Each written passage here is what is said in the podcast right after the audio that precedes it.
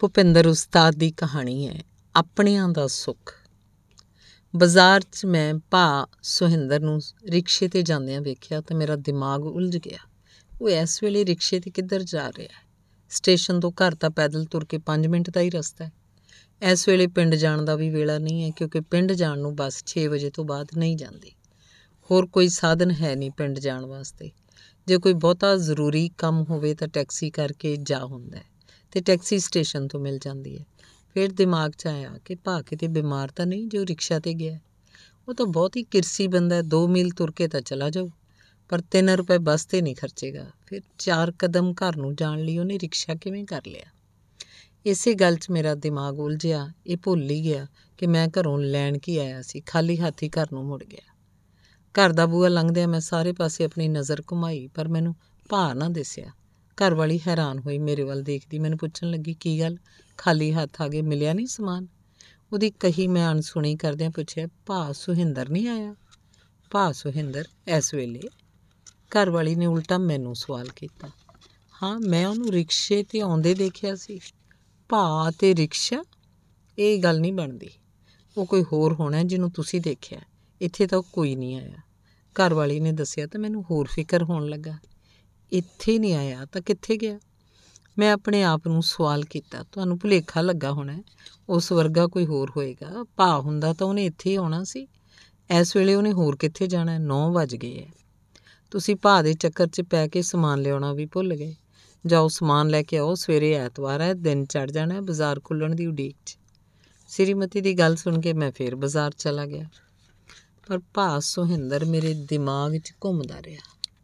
ਭਾ ਸੁਹਿੰਦਰ ਮੇਰੇ ਸ਼ਰੀਕੇ 'ਚੋਂ ਭਰਾ ਲੱਗਦਾ ਪਿੰਡ ਛੱਡ ਕੇ ਉਹ ਪਰਿਵਾਰ ਸਣੇ ਕਾਨਪੁਰ ਰਹਿੰਦਾ ਹੈ।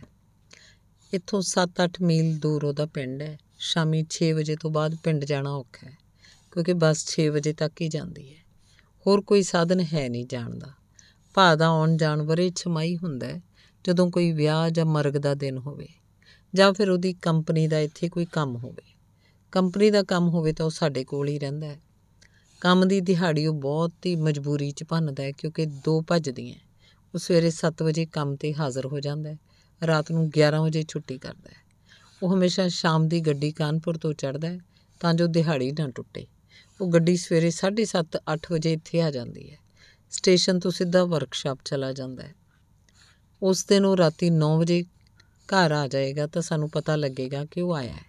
ਫਿਰ ਉਹਦੀ ਰੁਟੀਨ ਸਵੇਰੇ 7 ਤੋਂ ਰਾਤੀ 11 ਵਜੇ ਦੀ ਪੱਕੀ ਹੋ ਜਾਂਦੀ ਹੈ। 15 ਕੁ ਦਿਨ ਲੰਘ ਗਏ ਇਸ ਗੱਲ ਨੂੰ, ਮੈਂ ਵੀ ਭੁੱਲ ਗਿਆ। ਫਿਰ ਇੱਕ ਦਿਨ ਘਰ ਵਾਲੀ ਨੇ ਆ ਕੇ ਦੱਸਿਆ ਕਿ ਉਹਨੇ ਵੀ ਭਾ ਨੂੰ ਬਾਜ਼ਾਰ 'ਚ ਦੇਖਿਆ। ਰਸ਼ ਹੋਣ ਕਰਕੇ ਮਿਲ ਨਹੀਂ ਸਕੀ। ਇਹ ਸੁਣਦਿਆਂ ਮੇਰਾ ਦਿਮਾਗ ਫੇਰ ਉਲਝ ਗਿਆ।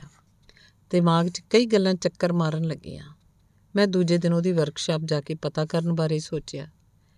ਅਜੇ ਮੇਰੇ ਦਿਮਾਗ 'ਚ ਉਧੇੜਬੁਣ ਹੋ ਹੀ ਰਹੀ ਸੀ ਕਿ ਉਹਦੇ ਸਹੁਰਿਆਂ ਤੋਂ ਇੱਕ ਰਿਸ਼ਤੇਦਾਰ ਆ ਕੇ ਮੈਨੂੰ ਪੁੱਛਣ ਲੱਗਾ ਕਿ ਸੁਹਿੰਦਰ ਸਿੰਘ ਆਇਆ ਹੋਇਆ ਉਹ ਕਿੰਨੇ ਵਜੇ ਘਰ ਆਉਂਦਾ ਹੈ? ਮੈਂ ਉਹਨੂੰ ਦੱਸਿਆ ਵੀ ਮੈਨੂੰ ਨਹੀਂ ਪਤਾ ਉਹ ਕਦੋਂ ਆਇਆ, ਕਿੱਥੇ ਰਹਿੰਦਾ ਹੈ। ਸਾਡੇ ਕੋਲ ਨਹੀਂ ਰਹਿੰਦਾ। ਉਹ ਸੱਜਣ ਵੀ ਹੈਰਾਨ ਹੋਇਆ, ਚਲਾ ਗਿਆ। ਥੋੜੀ ਦੇਰ ਬਾਅਦ ਜਤਿੰਦਰ ਆ ਗਿਆ। ਉਹਨੇ ਵੀ ਦੱਸਿਆ ਕਿ ਭਾ ਉਹਨੂੰ ਮਿਲਿਆ ਸੀ ਵਰਕਸ਼ਾਪ ਦੇ ਗੇਟ ਕੋਲ। ਬਹੁਤੀ ਗੱਲ ਤਾਂ ਨਹੀਂ ਹੋ ਸਕੀ। ਉਹਨੂੰ ਅੰਦਰੋਂ ਬੁਲਾਵਾ ਆ ਗਿਆ ਤੇ ਉਹ ਚਲਾ ਗਿਆ। ਇਹ ਤਾਂ ਕਮਾਲ ਹੋ ਗਈ। ਸਾਰਿਆਂ ਨੂੰ ਪਤਾ ਉਹ ਆਇਆ ਹੋਇਆ ਸਾਨੂੰ ਹੀ ਨਹੀਂ ਪਤਾ। ਖੈਰ, ਉਹਦੇ ਟਿਕਾਣੇ ਦਾ ਕੋਈ ਪਤਾ ਲੱਗਾ। ਉਹ ਕਿੱਥੇ ਰਹਿੰਦਾ ਨਹੀਂ, ਕੋਈ ਪਤਾ ਨਹੀਂ ਉਹ ਕਿੱਥੇ ਰਹਿੰਦਾ ਚਲੋ ਠੀਕ ਹੈ, ਮੈਂ ਕੱਲ ਜਾ ਕੇ ਪਤਾ ਕਰਾਂਗਾ ਕੀ ਕਹਾਣੀ ਹੈ। ਮੈਂ ਦੂਜੇ ਦਿਨ ਵਰਕਸ਼ਾਪ ਜਾ ਕੇ ਉਹਨੂੰ ਮਿਲਿਆ। ਪਾ ਕੀ ਗੱਲ ਹੋਈ? ਨਵਾਂ ਟਿਕਾਣਾ ਮਿਲ ਗਿਆ ਕੋਈ? ਮੈਂ ਉਹਨੂੰ ਗੁੱਸੇ ਜੇ 'ਚ ਕਿਹਾ, ਤੂੰ ਨਾਰਾਜ਼ ਨਾ ਹੋ ਛੋਟੇ। ਮੈਨੂੰ ਸਾਡੂ ਨੇ ਦੱਸਿਆ ਸੀ, ਸੱਦਿਆ ਸੀ। ਮੈਂ ਉਸੇ ਕੋਲ ਰਹਿੰਦਾ, ਉਹ ਬਿਮਾਰ ਹੈ, ਭਾ ਨੇ ਦੱਸਿਆ। ਇਹ ਸਾਡੂ ਕਿਹੜਾ ਆ ਗਿਆ? ਇੱਥੇ ਜਿਸ ਕੋਲ ਰਹਿੰਦਾ ਮੈਂ ਜਾਣਨਾ ਚਾਹਿਆ ਇਹ ਪਿੰਡ ਵਾਲਾ ਹੀ ਸਾਡੂ ਏ, ਬਿਮਾਰ ਹੋਣ ਕਰਕੇ ਇੱਥੇ ਆਇਆ ਹੋਇਆ ਹਸਪਤਾਲ ਤੋਂ ਦਵਾਈ ਚਲਦੀ ਹੈ। ਉਹਨੂੰ ਸਾਂਭਣ ਵਾਲਾ ਕੋਈ ਨਹੀਂ। ਉਹਨੇ ਮੈਨੂੰ ਫੋਨ ਕੀਤਾ ਸੀ ਵੀ ਮੈਂ ਇਸ ਵਰਕਸ਼ਾਪ ਦੀ ਬਦਲੀ ਕਰਵਾ ਕੇ ਥੋੜੇ ਦਿਨਾਂ ਲਈ ਆ ਜਾਵਾਂ। ਜਿਸ ਨਾਲ ਮੇਰੇ ਕੰਮ ਦਾ ਵੀ ਨੁਕਸਾਨ ਨਾ ਹੋ ਤੇ ਉਹਨੂੰ ਵੀ ਕੁਝ ਸਹਾਰਾ ਮਿਲ ਜਾਊ। ਬੰਦਾ ਹੀ ਬੰਦੇ ਦੇ ਕੰਮ ਆਉਂਦਾ ਹੈ। ਭਾ ਨੇ ਸਾਰੀ ਗੱਲ ਦੱਸੀ, ਪਰ ਮੇਰੀ ਤਸੱਲੀ ਨਾ ਹੋਈ। ਕੀ ਗੱਲ? ਉਹਦੇ ਨਿੱਕੇ ਨਿਆਣੇ ਨਹੀਂ ਉਹਨੂੰ ਦੇਖਦੇ? ਮੈਂ ਉਹਨੂੰ ਪੁੱਛ ਲਿਆ। ਸਾਲੀ ਮਰੀ ਨੂੰ ਤਾਂ ਬਹੁਤ ਚਿਰ ਹੋ ਗਿਆ, ਦੋ ਮੁੰਡੇ ਐ, ਉਹ ਅਮਰੀਕਾ ਰਹਿੰਦੇ ਐ। ਹੋਰ ਕੋਈ ਉਹਨੂੰ ਦੇਖਣ ਵਾਲਾ ਨਹੀਂ। ਅੱਛਾ ਸਾਂਢੂ ਨੂੰ ਤਕਲੀਫ ਕੀ ਹੈ ਮੈਂ ਪੁੱਛਿਆ। ਤਿੰਨ ਮਹੀਨੇ ਹੋ ਗਏ, ਉਹਦਾ ਤਿਗ ਟੁੱਟ ਗਿਆ ਸੀ। ਹਿੱਲ ਉਸ ਕੋਲੋਂ ਹੁੰਦਾ ਨਹੀਂ, ਮੰਜੇ ਤੇ ਪਿਆ। ਮੇਰੇ ਦਿਲ 'ਚ ਉਸ ਲਈ ਬਹੁਤ ਇੱਜ਼ਤ ਹੈ ਇਸ ਕਰਕੇ ਮੈਂ ਮੈਨੇਜਰ ਦੀ ਮਿੰਨਤ ਕੀਤੀ, ਬਦਲੀ ਕਰਵਾ ਕੇ ਇੱਥੇ ਆ ਗਿਆ। ਭਾ ਨੇ ਆਪਣੀ ਕਹਾਣੀ ਦੱਸੀ। ਠੀਕ ਹੈ ਭਾ, ਕੋਈ ਮੇਰੇ ਗੋਚਰੀ ਸੇਵਾ ਹੋਏ ਤਾਂ ਦੱਸੀ। ਹਾਂ, ਸੱਚ ਉਹਦਾ ਘਰ ਕਿੱਥੇ ਹੈ? ਮੈਂ ਪੁੱਛਿਆ। ਮੈਨੂੰ ਇਦਾਂ ਨੰਬਰ ਨੰਬਰ ਦਾ ਤਾਂ ਪਤਾ ਨਹੀਂ। ਟੀਵੀ ਸਟੇਸ਼ਨ ਕੋਲ ਹੈ। ਉਹਨੇ ਗੱਲ ਮੁਕਾਤੀ। ਚਲੋ ਠੀਕ ਹੈ, ਜੇ ਸਮਾਂ ਮਿਲੇ ਤਾਂ ਘਰ ਚੱਕਰ ਮਾਰ ਲਈ। ਬੱਚੇ ਕਹਿੰਦੇ ਸੀ, ਤਾਊ ਜੀ ਆਏ ਨਹੀਂ, ਮਿਲੇ ਨਹੀਂ। ਪਰ ਮੈਨੂੰ ਪਤਾ ਹੈ, ਸਮਾਂ ਤੇਰੇ ਕੋਲ ਨਹੀਂ ਹੁੰਦਾ, ਕਿਉਂਕਿ ਤੂੰ ਸਵੇਰੇ 7 ਵਜੇ ਨਿਕਲ ਆਉਣਾ ਹੈ। ਅੱਧੀ ਰਾਤੀ ਮੁੜਨਾ ਹੁੰਦਾ ਹੈ। ਨਹੀਂ ਨਹੀਂ, ਛੋਟੇ, ਮੈਂ ਕੋਸ਼ਿਸ਼ ਕਰੂੰ, ਤੂੰ ਨਾਰਾਜ਼ ਨਾ ਹੋ। ਉਹਦੀ ਗੱਲ ਸੁਣ ਕੇ ਮੈਂ ਘਰ ਨੂੰ ਤੁਰ ਪਿਆ। ਤੁਰਿਆ ਆਉਂਦਾ, ਮੈਂ ਸੋਚ ਰਿਹਾ ਸੀ। 16 ਘੰਟੇ ਤਾਂ ਇੱਥੇ ਫਸਿਆ ਰਹਿੰਦਾ ਹੈ। ਸਾਂਢੂ ਦੀ ਦੇਖਭਾਲ ਕਦੋਂ? ਪਿੱਛੋਂ ਗੱਡੀ ਦੇ ਹੌਰਨ ਨੇ ਮੇਰੀ ਸੋਚ ਲਈ ਲੜੀ ਤੋੜ ਦਿੱਤੀ। ਇੱਕ ਦਿਨ ਜਤਿੰਦਰ ਨੇ ਦੱਸਿਆ, ਭਾਵ ਅਵਤਾਰ ਨਗਰ ਰਹਿੰਦਾ ਹੈ, ਤੈਨੂੰ ਕਿਵੇਂ ਪਤਾ ਹੈ? ਮੈਂ ਉਹਨੂੰ ਪੁੱਛਿਆ, ਮੇਰਾ ਇੱਕ ਦੋਸਤ ਰਹਿੰਦਾ ਹੈ ਅਵਤਾਰ ਨਗਰ ਕੱਲ ਮੈਂ ਉਸ ਕੋਲ ਗਿਆ ਸੀ, ਮੈਂ ਉਹਨੂੰ ਨਾਲ ਲੈ ਕੇ ਕਿਤੇ ਜਾਣਾ ਸੀ। ਉਹ 8 ਵਜੇ ਜਾਂਦਾ ਕੰਮ ਤੇ। ਇਸ ਕਰਕੇ ਮੈਂ ਉਸ ਵਕਤ ਹੀ ਉਸ ਕੋਲ ਚਲਾ ਗਿਆ। ਪੌਣੇ ਕੁ 7 ਵਜੇ ਸੀ ਤੇ ਮੈਂ ਵਿਹੜੇ ਵਿੱਚ ਹੀ ਕੁਰਸੀ ਤੇ ਬੈਠ ਗਿਆ। ਸਾਹਮਣੇ ਬੂਹੇ ਚੋਂ ਭਾਰ ਨੂੰ ਨਿਕਲਦੇ ਦੇਖਿਆ। ਮੈਂ ਉੱਠ ਕੇ ਜਦੋਂ ਤੱਕ ਗਲੀ 'ਚ ਗਿਆ ਤਾਂ ਭਾ ਗਲੀ ਦਾ ਮੋੜ ਮੁੜ ਗਿਆ ਸੀ। ਮੈਂ ਆਪਣੇ ਦੋਸਤ ਨੂੰ ਪੁੱਛਿਆ ਤਾਂ ਉਹਨੇ ਦੱਸਿਆ ਵੀ ਇੱਥੇ ਕੋਈ ਬੁੜਾ ਬਿਮਾਰ ਹੈ, ਉਹਦਾ ਕੋਈ ਰਿਸ਼ਤੇਦਾਰ ਆਇਆ ਹੋਇਆ ਹੈ। ਉਹ ਮੇਨ ਰੋਡ ਤੇ ਇੱਕ ਵਰਕਸ਼ਾਪ 'ਚ ਕੰਮ ਕਰਦਾ ਹੈ। ਜੇ ਤੁਸੀਂ ਉਸ ਬੁੜੇ ਨੂੰ ਮਿਲਣਾ ਹੈ ਤਾਂ ਆਓ ਚੱਲੀਏ, ਮੈਂ ਉੱਧਰ ਜਾਣਾ ਹੈ। ਜਤਿੰਦਰ ਨੇ ਮੈਨੂੰ ਪੁੱਛਿਆ, ਮੈਂ ਹਾਮੀ ਭਰੀ ਤੇ ਉਹਦੇ ਸਕੂਟਰ ਤੇ ਬਹਿ ਗਿਆ। ਜਤਿੰਦਰ ਨੇ ਇੱਕ ਘਰ ਅੱਗੇ ਜਾ ਕੇ ਸਕੂਟਰ ਖੜਾ ਕੀਤਾ। ਇਹ ਉਹਦੇ ਦੋਸਤ ਦਾ ਘਰ ਸੀ। ਫਿਰ ਉਹਨੇ ਸਾਹਮਣੇ ਘਰ ਦੀ ਡੋਰਬੈਲ ਦਾ ਬਟਨ ਦੱਬਿਆ। ਅੰਦਰੋਂ ਆਵਾਜ਼ ਆਈ, ਆ ਜਾਓ ਅੰਦਰ, ਬਈ ਕੌਣ ਹੈ? ਅਸੀਂ ਅੰਦਰ ਲੰਘ ਗਏ ਘਰ ਦੇ ਸਾਰੇ ਬੂਹੇ ਬੰਦ ਸਨ। ਜਿਵੇਂ ਘਰ 'ਚ ਕੋਈ ਨਾ ਹੋਵੇ, ਇੱਕ ਬੂਹਾ ਅੱਧ ਖੁੱਲਾ ਜਿਹਾ ਸੀ। ਅਸੀਂ ਅੰਦਰ ਝਾਕਿਆ, ਸਾਹਮਣੇ ਬਜ਼ੁਰਗ ਮੰਜੇ ਤੇ ਪਿਆ ਸੀ। ਅਸੀਂ ਅੰਦਰ ਲੰਘ ਕੇ ਫਤਿਹ ਬੁਲਾਈ ਤੇ ਖਾਲੀ ਮੰਜੇ ਤੇ ਬਹਿ ਗਏ। ਭਾਊ, ਪਾਣੀ ਪੂਣੀ ਪੀਣਾ ਹੈ ਤਾਂ ਆਹ ਗਲਾਸ ਪਿਆ ਤੇ ਉਹ ਬਾਲਟੀ 'ਚ ਪਾਣੀ ਹੈ, ਆਪੇ ਲੈ ਕੇ ਪੀ ਲਓ, ਮੇਰੇ ਤੋਂ ਤਾਂ ਹਿੱਲਿਆ ਨਹੀਂ ਜਾਂਦਾ। ਕੀ ਗੱਲ ਹੋਈ ਬਜ਼ੁਰਗੋ? ਤਬੀਅਤ ਵੱਲ ਨਹੀਂ? ਮੈਂ ਉਹਨੂੰ ਪੁੱਛਿਆ, ਹਾਂ, ਮੇਰਾ ਚੂੜਾ ਟੁੱਟ ਗਿਆ ਹੋਇਆ ਹੈ। ਆਰਾਮ ਨਹੀਂ ਆਇਆ। ਅੱਛਾ, ਦਵਾਈ ਕਿੱਥੋਂ ਲੈਂਦੇ ਹੋ? ਦਵਾਈ ਕਾਦੀ ਲੈਣੀ ਹੈ? ਇੱਕ ਸਿਆਣੀ ਨੂੰ ਦਿਖਾਇਆ ਸੀ। ਉਹ ਬਨ ਗਿਆ, ਕਹਿੰਦਾ ਸੀ ਆਜੂ ਆਰਾਮ 15-20 ਦਿਨਾਂ 'ਚ। ਫਿਰ ਕਿੱਦਾਂ? ਪਿਆ ਫ਼ਰਕ? ਫ਼ਰਕ ਫ਼ਰਕ ਤਾਂ ਅਜੇ ਕੁਛ ਨਹੀਂ ਲੱਗਦਾ।